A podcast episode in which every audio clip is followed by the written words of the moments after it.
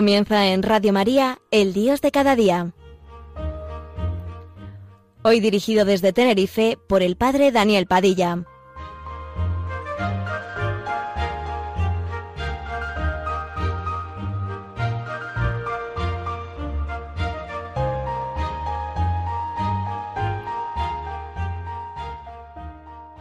Buenos días amigos, nuevamente un programa más desde Tenerife, desde estas islas que son mil veces afortunadas por Dios. Os ofrezco esta reflexión en estos días ya próximos a los días de Navidad, donde celebramos la salvación de Dios, con esta indicación bíblica. Esto os servirá de señal. Encontraréis un niño. Este niño será nuestra señal. La narración del nacimiento de Jesús, según Lucas, podría distribuirse en un tríptico, al modo de las tablas flamencas. En la primera tabla, y sobre un fondo sombrío, resalta la descripción lineal y al parecer intrascendente de una situación humana sin excesiva relevancia, que un hombre y una mujer embarazada, habitantes de un país dominado por el imperio de turno, tuvieran que someterse a una caprichosa ley de empadronamiento no es en último caso más que un inconveniente inoportuno. Nada fue preparado exclusivamente para ellos, ni se tuvieron las leyes de la historia que detener.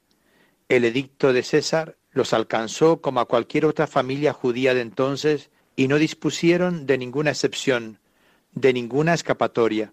El modo como Jesús entra en nuestra historia está empujado por un también, por un como uno de tantos.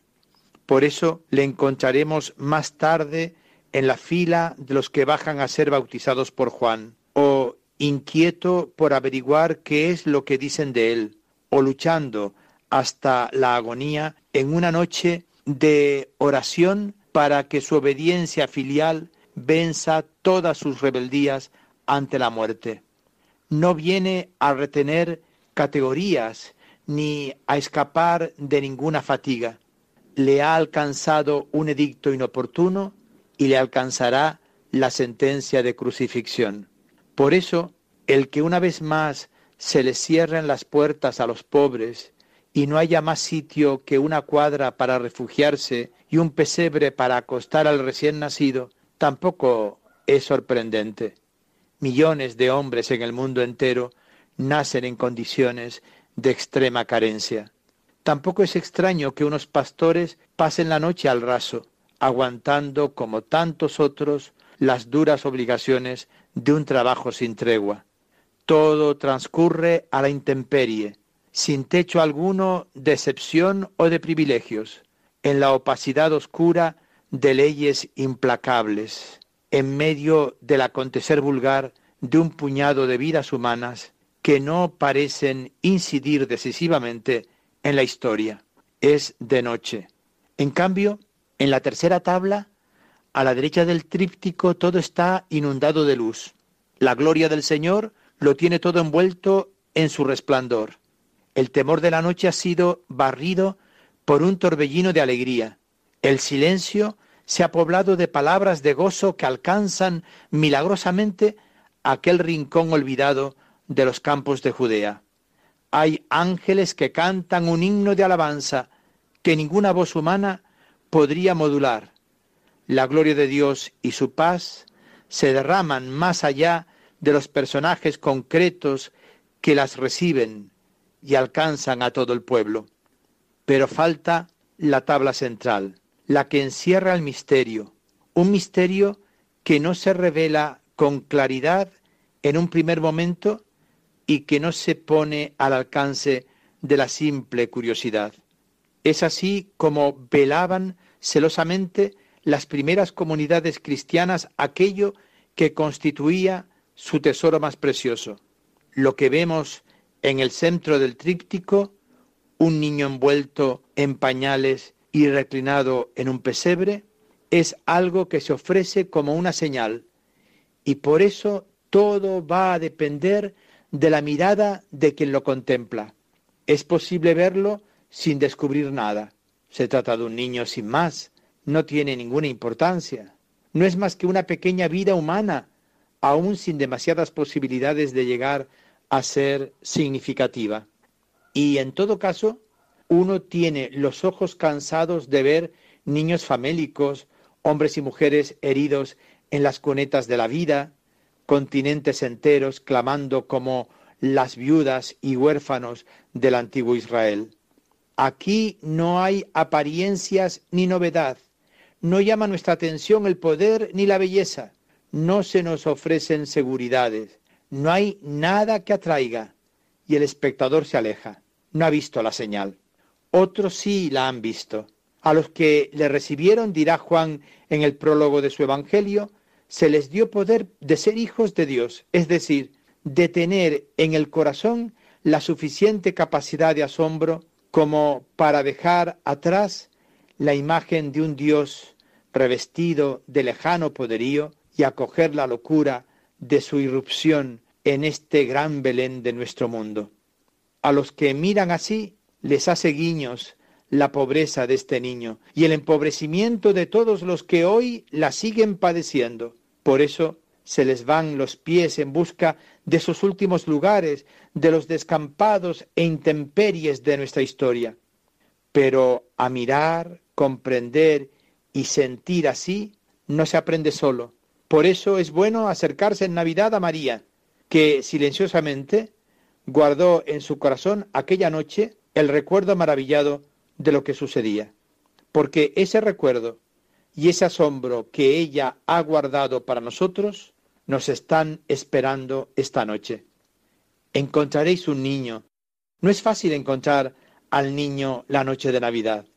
Está tan accesible, tan indefenso, tan al alcance del que se acerque, está ahí, está ahí para ser visto, oído, palpado. La vida se manifestó y nosotros la vimos y damos testimonio, dice Juan en su primera carta en el capítulo 1. Lo difícil es continuar el encuentro, convertirlo en el punto de orientación de la vida entera, seguir encontrando a alguien que ya no está en Belén, sino que en este mundo nuestro de antenas parabólicas, asfalto, música rock y jeringuillas en los descampados, en este mundo nuestro es donde este niño quiere ser encontrado hay que seguir buscándolo. Pero a estos aprendices de buscadores que somos nosotros, no se nos da más que una señal. Encontraréis un niño.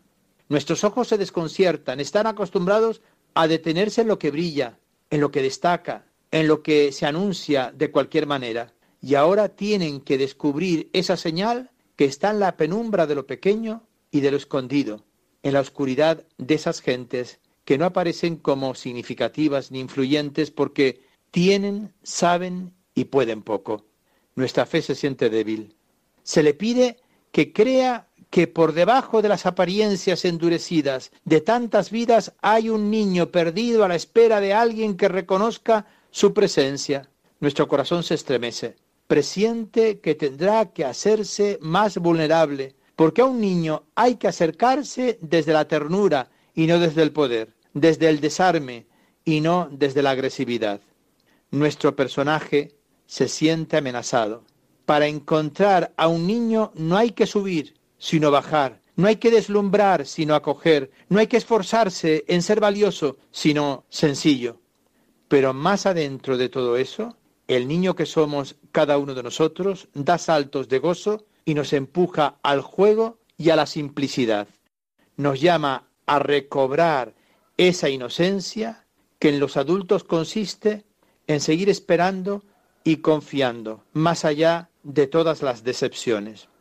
Cuando un individuo o una comunidad, o esa comunidad grande que es la Iglesia, consiente en bautizarse en esa segunda inocencia, sus verbos cambian y prefiere preguntar en vez de dictaminar, acompañar más que prohibir, atreverse más que defenderse, persuadir en vez de imponer, animar en vez de amenazar, confiar en vez de recelar.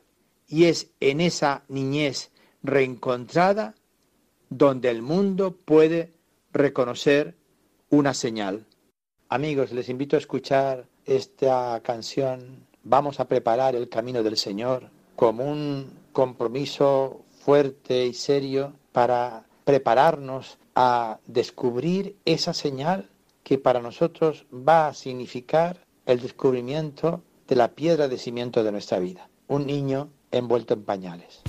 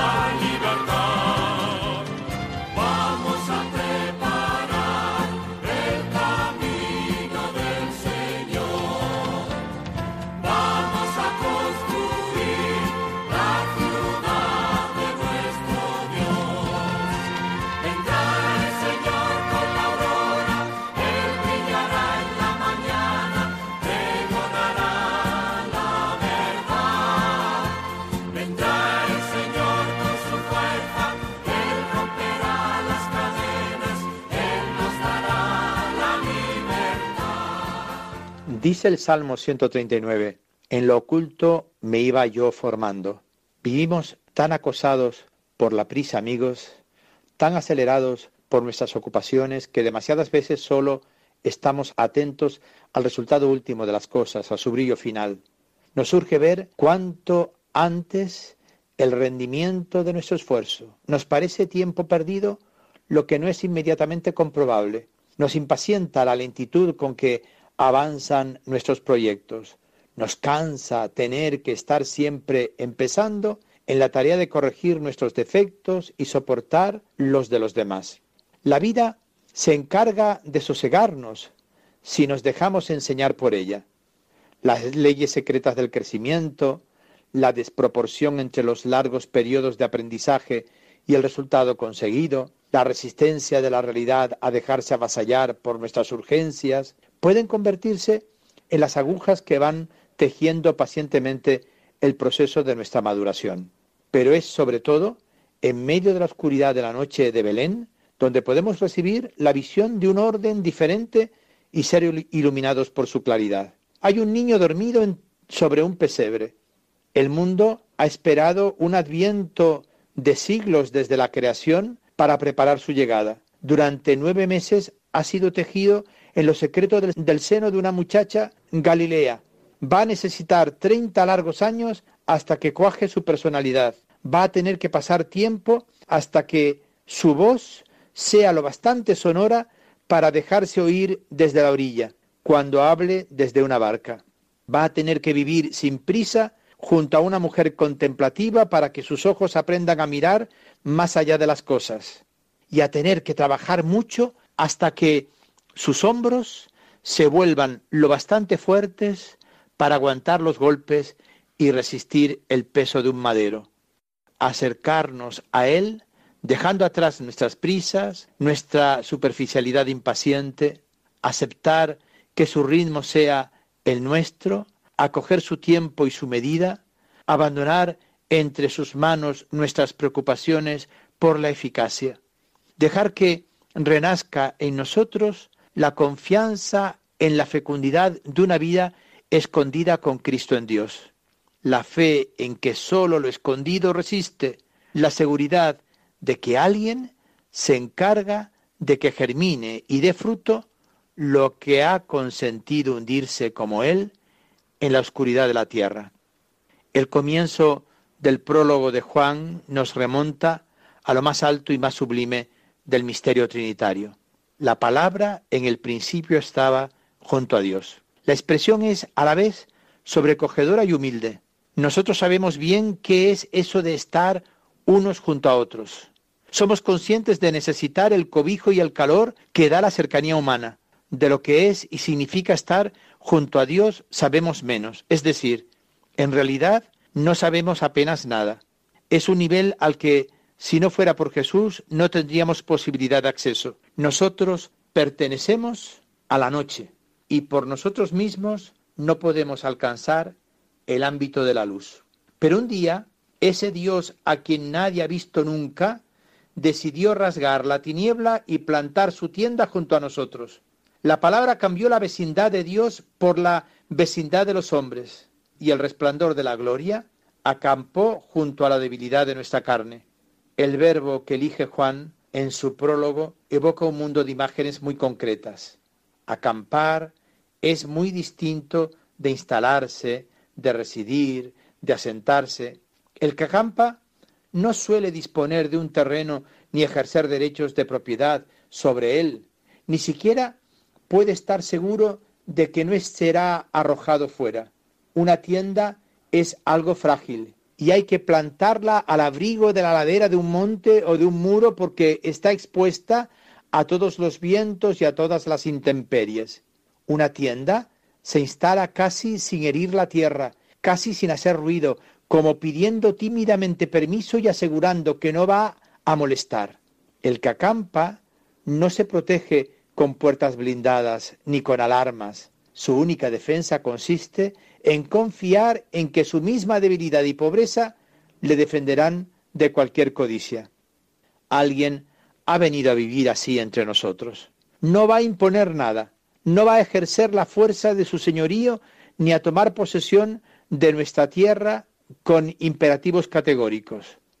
Le oiremos decir, si quieres, si alguno se quiere venir conmigo, estoy a la puerta y llamo, si alguien me abre. Sabremos que es Él porque la caña cascada se enderezará entre sus manos, porque su aliento conseguirá que de la mecha que se apagaba vuelva a brotar una llamita, no gritará ni se impondrá con violencia, pero las fuerzas del mal se someterán a su autoridad y alguien reconocerá con asombro, tú tienes palabras de vida eterna.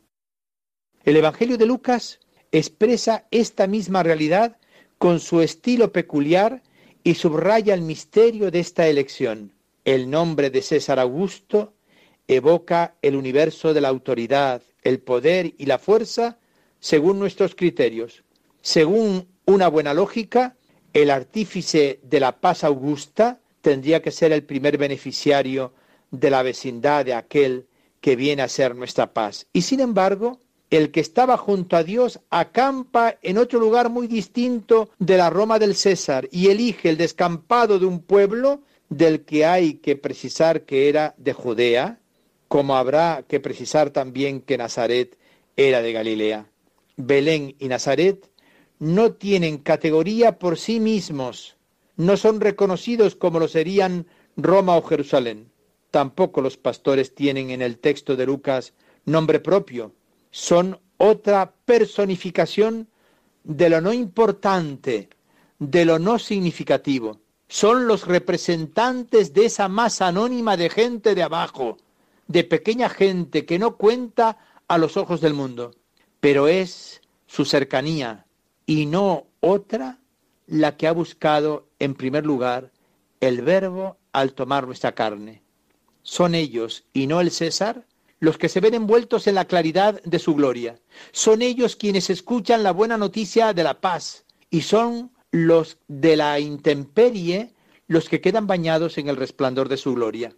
Una vez más, la Navidad viene a nosotros como noticia gozosa y también como encrucijada, como momento de decisiones. Ahora, y ya sabemos junto a quienes tenemos que buscar al que ha venido a estar entre nosotros. Ahora ya se nos ha anunciado que es en medio de la debilidad de nuestra humanidad donde podemos encontrarlo. Y no hay otro lugar donde podamos aprenderlo más que ese descampado de Belén de Judá, en el que un grupo de los que no saben, no pueden y no tienen está en vela en medio de la noche. Acercarnos hoy a ese rincón de Belén de Judá, donde acampa silenciosamente el Verbo, a esos rincones del mundo donde acampa hoy su humanidad doliente, ofrecerles abrigo, acogida, suelo donde acampar, porque han venido a lo suyo, están en lo que es suyo y el gozo de recibirles está hoy a nuestro alcance. Sí, amigos, un día grande este tiempo de Navidad para bendecir como los ángeles, gloria a Dios en las alturas y en la tierra paz a los hombres que Él quiere tanto, gloria a Dios porque ha venido, gloria a Dios porque viene en cada hombre y en cada acontecimiento, gloria a Dios porque vendrá. Estamos de enhorabuena, Dios se ha tomado tan en serio su venida a nosotros que se ha hecho uno semejante a nosotros, uno como nosotros, y su gloria acampa en nuestra historia. Esta es la señal, encontraréis un niño. Y para finalizar, amigos, me gustaría decirles algo que es obvio. La Navidad es Jesucristo. La Navidad es Jesucristo. ¿Cuánto me gustaría esto colgarlo del edificio más alto de nuestras ciudades? Para que se sepa bien, para que se lea bien. Por eso a todos quiero desearles un feliz tiempo de Jesucristo que viene a salvarnos. Felicidades amigos.